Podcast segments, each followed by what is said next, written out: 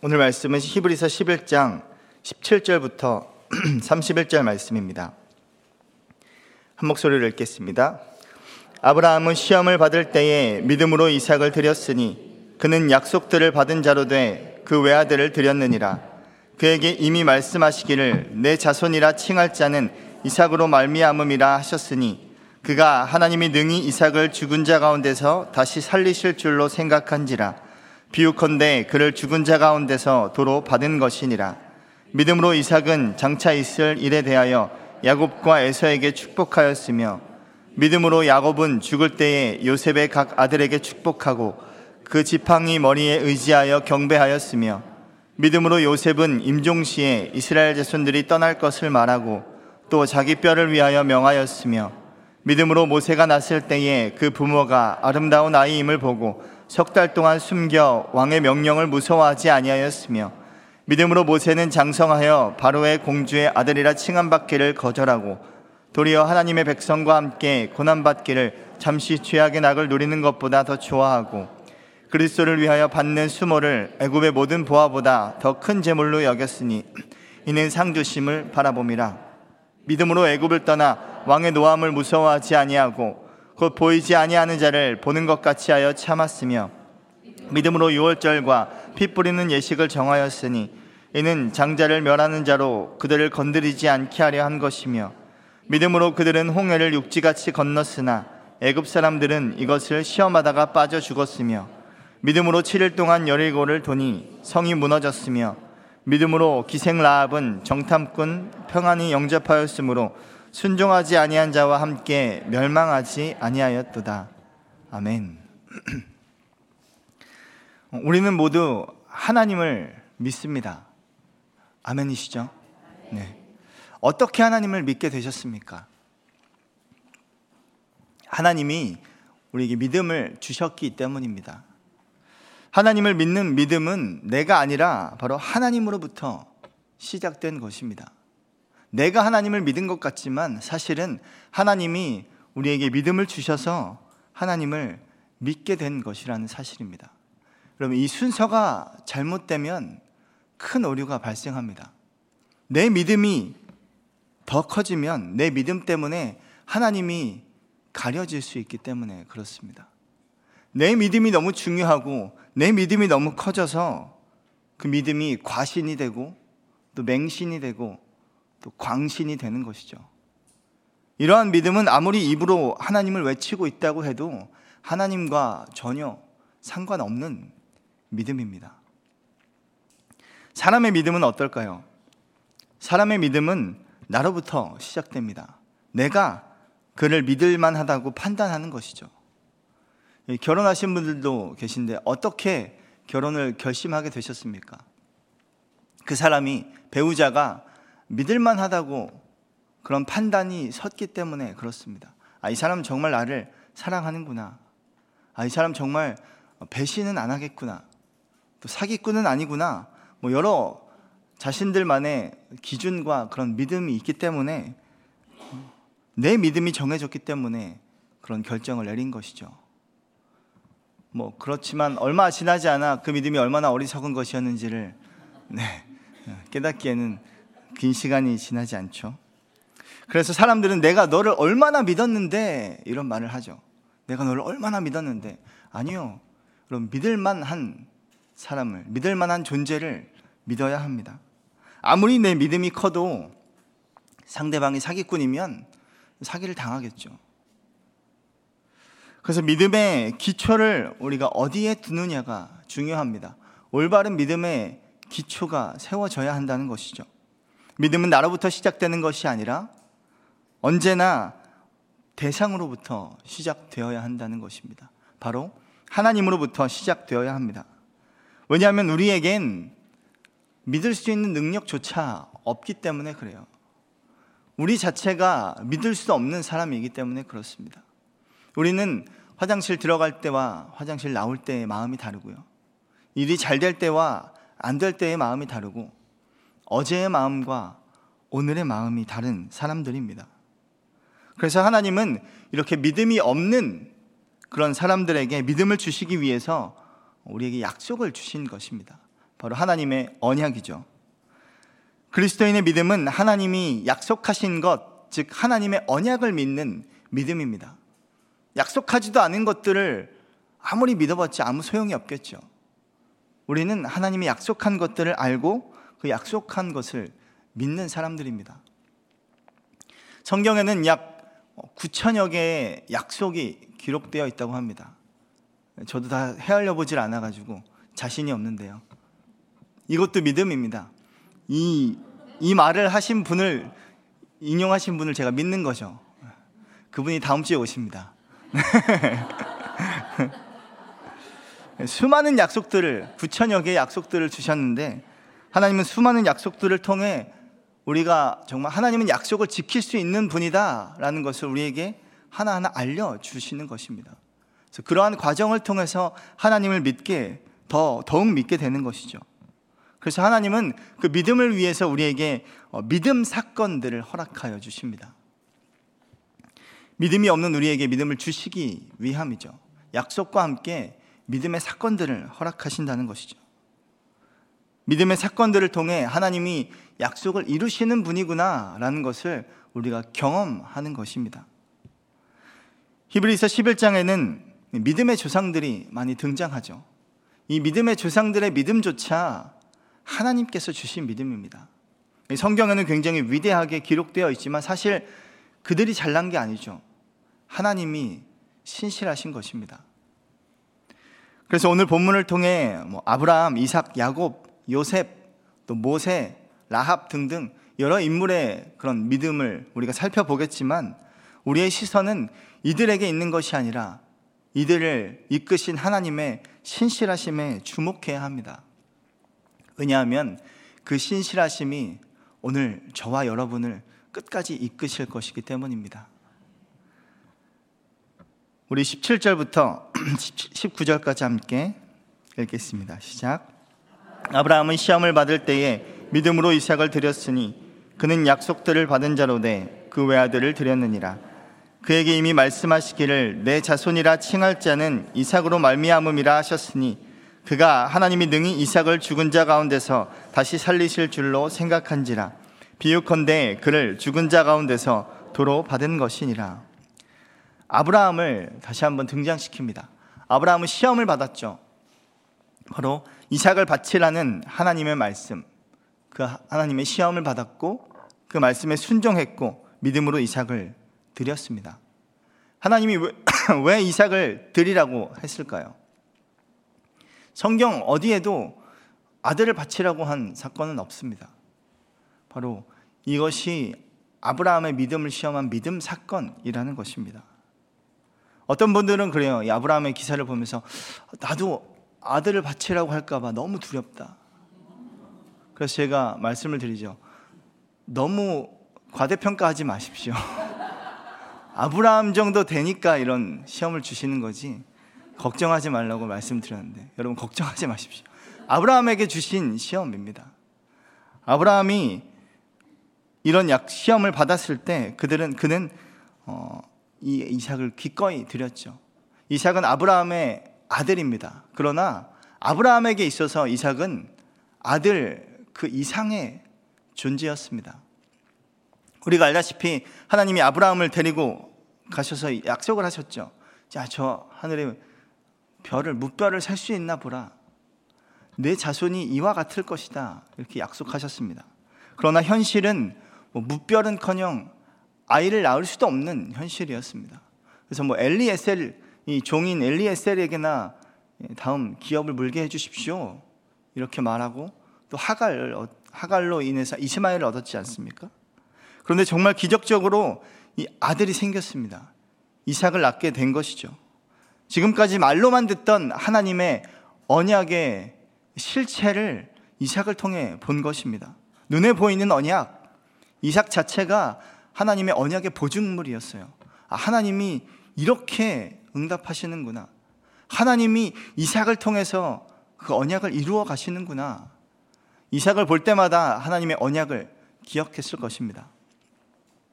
그러나 시간이 점차 지나면서 이삭이 점점 커지기 시작하는 거예요.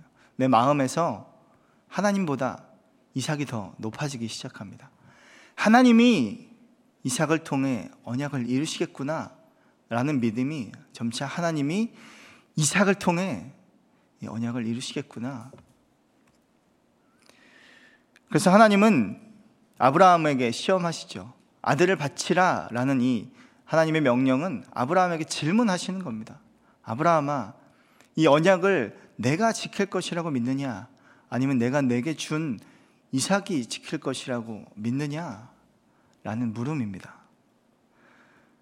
이러한 질문에 아브라함이 이렇게 대답합니다. 창세기 22장 5절 말씀을 통해 대답하는데요. 함께 읽겠습니다. 이에 아브라함이 종들에게 이르되 너희는 나귀와 함께 여기서 기다리라. 내가 아이와 함께 가서 저기 가서 예배하고 우리가 너희에게로 돌아오리라 하고 예배라는 이 단어가 창세기 22장 5절에서 처음 등장합니다. 예배란 말은 히브리어로 하면 엎드리다 또는 복종하다, 무릎을 꿇고 입을 맞추다 이런 뜻으로 쓰이고 있습니다.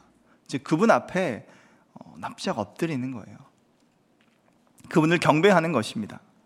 예배를 영어로 하면 월십이죠.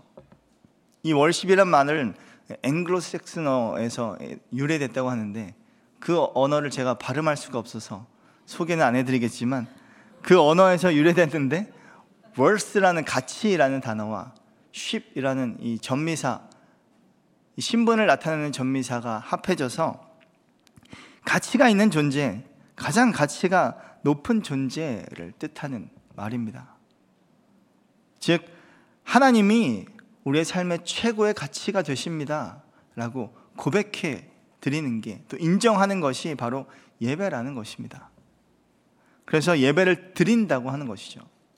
하나님께 나의 모든 것을 모든 가치보다 뛰어나신 하나님께 기꺼이 내어 드리는 것을 예배라는 것입니다. 아브라함이 드린 예배는 그것입니다. 이삭이 나의 최고의 가치가 아니라 하나님이 나의 최고의 가치가 되십니다. 라는 고백이죠. 그래서 이삭과 함께 예배하고 함께 돌아오겠다라고 말하고 있는 것입니다. 여기서 예배라는 말로 그냥 한마디로 정의됐지만 이 당시 예배는 번제로 드리는 제사였습니다. 번제의 순서를 아시죠? 제물을 데리고 와서 안수해서 죄를 전가하고 제물을 죽입니다. 죽여서 온 가죽을 벗겨내고 이 토막을 내죠. 각을 뜬다고 하죠. 각을 뜨고 내장을 따로 빼서 불살라 똥과 내장을 드리고 이 각을 뜬 이 고기를 하나님께 불태워 드리는 게 어, 예배입니다. 지금 이삭을 데리고 예배하겠다는 거예요. 이삭을 죽여서 가죽을 벗기고 여러분 이 말에 아브라함은 순종했습니다. 왜요? 하나님께서 죽은 자 가운데서 그를 살리실 것이라고 믿었기 때문에 그렇습니다. 아브라함은 기꺼이 하나님이 그렇게 각을 뜨고 조각을 내서 불태워 드린다고 할지라도 하나님은 그를 다시 살리실 것이라는 믿음이 있었다는 것입니다. 히브리서 저자는 특별히 아브라함의 이런 부활을 향한 믿음을 통해 죽은 자 가운데서 다시 살아나신 예수 그리스도를 어, 이 믿음과 연결시키고 있습니다. 즉 우리의 믿음은 바로 예수 그리스도를 믿는 죽은 자 가운데서 다시 살아나신 분을 믿는 믿음이다. 지금 히브리인들은 죽음의 위기 앞에 서 있었습니다. 배교와 그런 고난과 고통의 위기 앞에 있는 사람들에게 죽어도 살겠고 너희가 죽어도 살 것이다 라는 믿음을 지금 선포하고 있는 것이죠. 그것이 아브라함을 통해서 고백되어진 또 우리가 함께 고백하고 믿고 붙들고 나아가야 하는 믿음이다 라고 설명하고 있는 것입니다. 계속해서 20절부터 22절까지 읽겠습니다. 믿음으로 이삭은 장차 있을 일에 대하여 야곱과 에서에게 축복하였으며 믿음으로 야곱은 죽을 때에 요셉의 각 아들에게 축복하고 그 지팡이 머리에 의지하여 경배하였으며 믿음으로 요셉은 임종 시에 이스라엘 자손들이 떠날 것을 말하고 또 자기 뼈를 위하여 명하였으며 오늘 본문에 이삭과 야곱이 등장하는데 이삭과 야곱도 순탄치 않은 삶을 살았습니다. 수많은 믿음의 도전과 사건들이 있었죠. 뭐 이삭은 뭐 우물 파괴 달인이었죠. 산만 되면 그냥 우물이 터져 나왔습니다. 그러나 다 뺏기고 다 뺏겨도 그냥 온유하게 다 넘어갔던 그래서 하나님의 신실하심을 경험했던 수많은 믿음의 사건들도 있었고요. 야곱은 말할 것도 없죠. 태어나면서 죽는 그 순간까지 정말 험악한 인생을 살았습니다. 그 가운데 하나님의 수많은 믿음의 사건들이 있었죠. 근데 히브리서 저자는 그 수많은 믿음의 사건들을 주목하기에 앞서 한 가지 이 두 사람을 통해 한 가지 사실을 주목하고 있는데 바로 임종 시에 죽을 때에 자녀들에게 축복한 것입니다. 죽을 때 자녀들에게 축복한 것을 믿음이라는 말로 오늘 설명하고 있는 것입니다. 삶의 끝자락에 그들은 죽음보다 더 크신 하나님의 언약을 자녀들에게 물려준 것입니다. 앞으로 장차 있을 일, 앞으로 하나님께서 약속해서 되어질 일들을 결코 잊게 하지 않기 위해서 자녀들에게 그렇게 축복한 것이죠. 여러분, 우리의 믿음이 이러한 믿음이 되기를 바랍니다. 뭐잘 먹고 잘 살고 네가 부자 되고 행복하고를 떠나서 하나님께서 너를 통해 큰 일을 행하실 것이다. 하나님이 너를 통해 구원을 이루실 것이다. 라는 그런 축복을 자녀들에게 해줄 수 있기를 바랍니다. 그래서 약속에 대한 믿음이 그들에게 있었다는 것입니다. 이삭과 야곱에게 동일하게.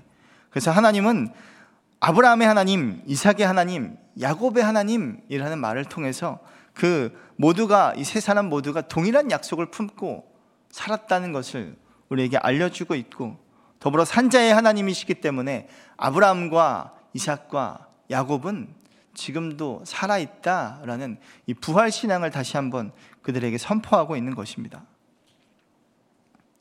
그리고 요셉도 등장합니다. 요셉은 어, 자녀들에게 어, 축복을 하고 앞으로 있을 일들에 얘기하고 또 자기 뼈를 위해서 또 명령을 했습니다. 말씀을 보면 떠날 것을 말하고 이스라엘 백성들이 이제 애굽에서 떠날 것을 말하고 자기 뼈를 위하여 명령하였습니다. 그 뼈를 위하여 명령한 이 떠날 것을 말한 이 말씀은 400년 후에 이루어지는 말씀입니다. 요셉은 약 400년 후에나 일어날 일들을 임중을 앞둔 이 시기에 현실로 바라보고 있었다는 것이죠. 너희가 이렇게 될 거니까 지금 뭐 요셉의 아들들은 이 말을 이해나 하겠습니까? 다 왕, 왕자급의 국빈 대접을 받는 정말 그런 사람들인데요. 나갈 거라고? 뼈를 가지고 다, 나가달라는 그런 부탁을 들은 것이죠. 당장 일어난 일로 그는 믿음으로 유언했던 모습을 볼 수 있습니다. 이 믿음을 품고 살았다는 것이죠. 그리고 계속해서 23절부터 29절까지 쭉 읽겠습니다. 믿음으로 모세가 났을 때에 그 부모가 아름다운 아이임을 보고 석 달 동안 숨겨 왕의 명령을 무서워하지 아니하였으며 믿음으로 모세는 장성하여 바로의 공주의 아들이라 칭함받기를 거절하고 도리어 하나님의 백성과 함께 고난받기를 잠시 죄악의 낙을 누리는 것보다 더 좋아하고 그리스도를 위하여 받는 수모를 애굽의 모든 보화보다 더큰 재물로 여겼으니 이는 상주심을 바라봄이라 믿음으로 애굽을 떠나 왕의 노함을 무서워하지 아니하고 곧 보이지 아니하는 자를 보는 것 같이 하여 참았으며 믿음으로 유월절과 피 뿌리는 예식을 정하였으니 이는 장자를 멸하는 자로 그들을 건드리지 않게 하려 한 것이며 믿음으로 그들은 홍해를 육지같이 건넜으나 애굽 사람들은 이것을 시험하다가 빠져 죽었으며 믿음의 사람 모세에 관한 이 긴 내용이 등장하는데 모세에 앞서서 모세의 부모님이 등장합니다. 여러분 모세의 부모님의 이름을 아십니까? 네, 출애굽기 6장 20절 말씀에 나와 있는데요. 함께 읽겠습니다. 아므람은 그들의 아버지의 누이 요게벳을 아내로 맞이하였고 그는 아론과 모세를 낳았으며 아므람의 나이는 137세였으며 모세의 부모님은 아므람과 또 요게벳입니다. 이 요셉의 아니 모세의 이 두 부모님 정말 아무도 주목하지 않던 이 부모님을 믿음 사건의 주인공으로 등장시키고 있습니다. 이 부모님들이 살았던 이 시기는 유아 대학살이 일어났던 시기입니다. 이 바로 왕 애굽 왕 바로가 애굽 왕 바로가 이스라엘 백성들의 인구가 많아지자 위협을 느꼈어요. 그래서 사내 아이가 태어나면 전부 죽이라는 명령을 내렸습니다. 그러나 모세의 부모는 그를 죽이지 않았고 그가 아름다운 아이임을 보고 석 달 동안 숨기면서 왕의 명령을 거역했습니다. 이 당시에 노예로서 왕의 명령을 왕명을 어긴다는 것은 상상할 수도 없는 일이었습니다. 그러나 모세의 부모는 결코 상상할 수 없는 일들을 믿음으로 해냈다는 것이죠. 그 누구도 해낼 수 없는 일들을 믿음으로 해냈습니다. 하나님은 이들의 용기 있는 이러한 행동들을 사용하셨고 모세를 살리신 것이죠. 또한 작은 갈대 상자의 아기를 떠나보내면서 눈물 흘리는 어머니의 기도를 들으셨고 또 하염없이 강물에 떠내려가는 그를 이집트 공주의 손에 하나님께서 맡기셨습니다. 그래서 믿음으로 모세는 바로의 공주의 아들이라 칭함을 받지 않고 오히려 왕자의 자리를 박차고 나와서 노예가 되기로 결정했습니다. 말도 안 되는 결정이죠.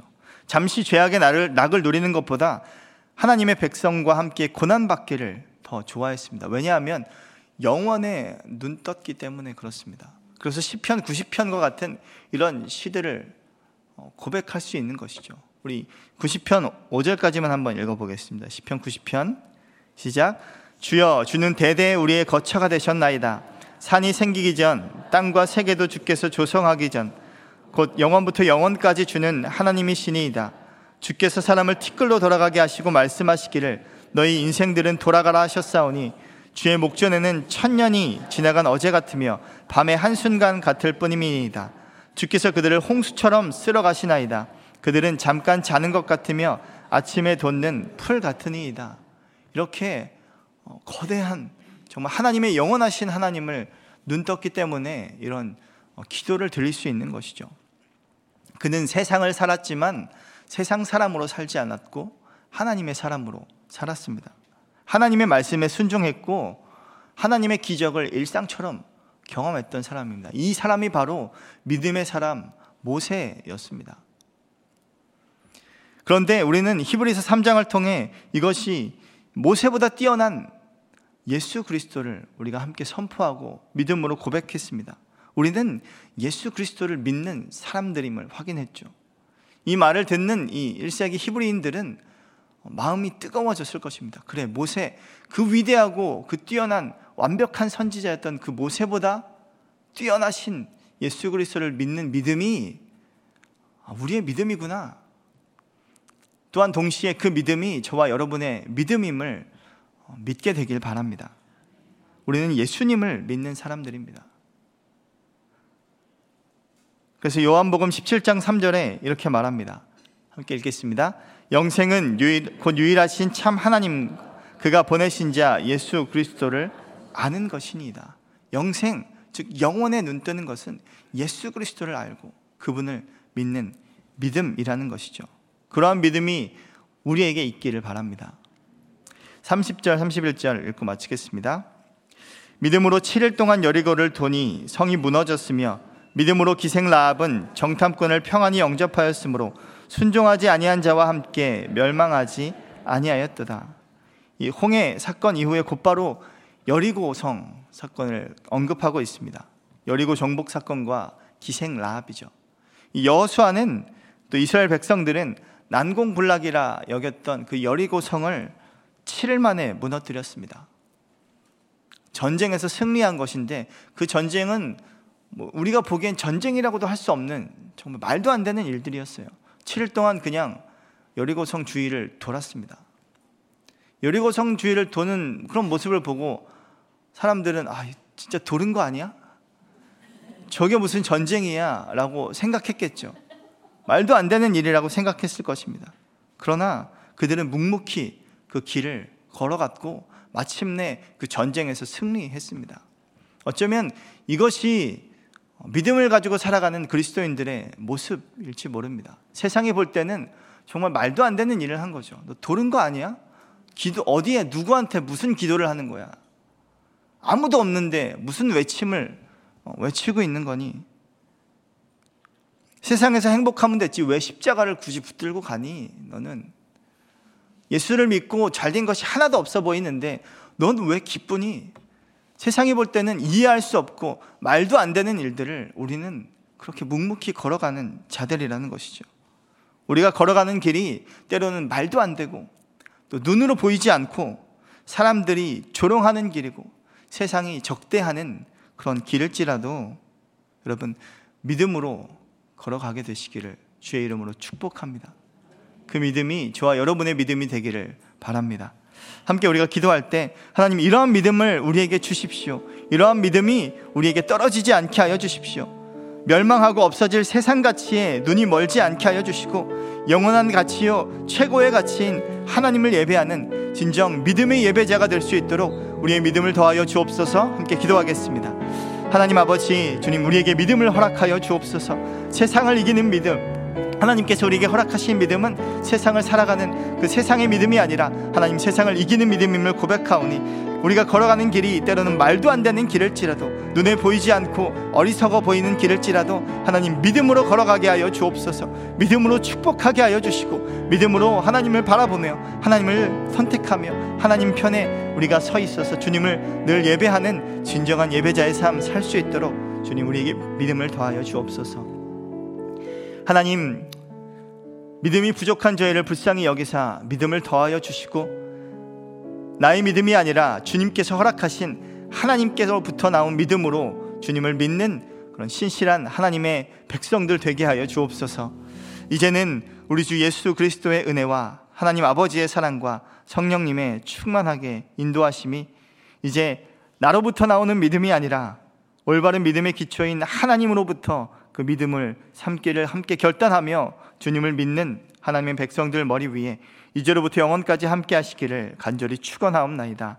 아멘.